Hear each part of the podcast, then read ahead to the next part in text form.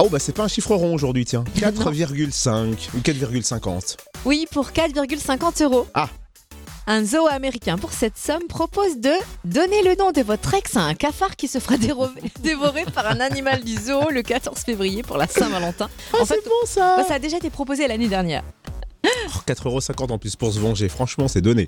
Bah oui, et en C'est pro- cadeau. Attends, en prime, on peut voir la scène en direct via un Facebook Live. Viens, chérie, on va avoir un cafard mort, c'est trop bien. tiens, une rose. Mais tu sais bien que la mangeance est un plat qui se mange froid, on le disait d'ailleurs. hein. Tu m'as C'est fait vrai. souffrir, Kevin. T'as pas mis de paillettes dans ma vie, tu vas le regretter. D'ailleurs, euh, si vous êtes vraiment rancunier, eh ben vous pouvez remplacer le cafard carrément pour un rongeur. Pourquoi Parce que le rongeur, lui, sera donné à manger aux reptiles. Sauf que là, il vous en coûtera 23 euros.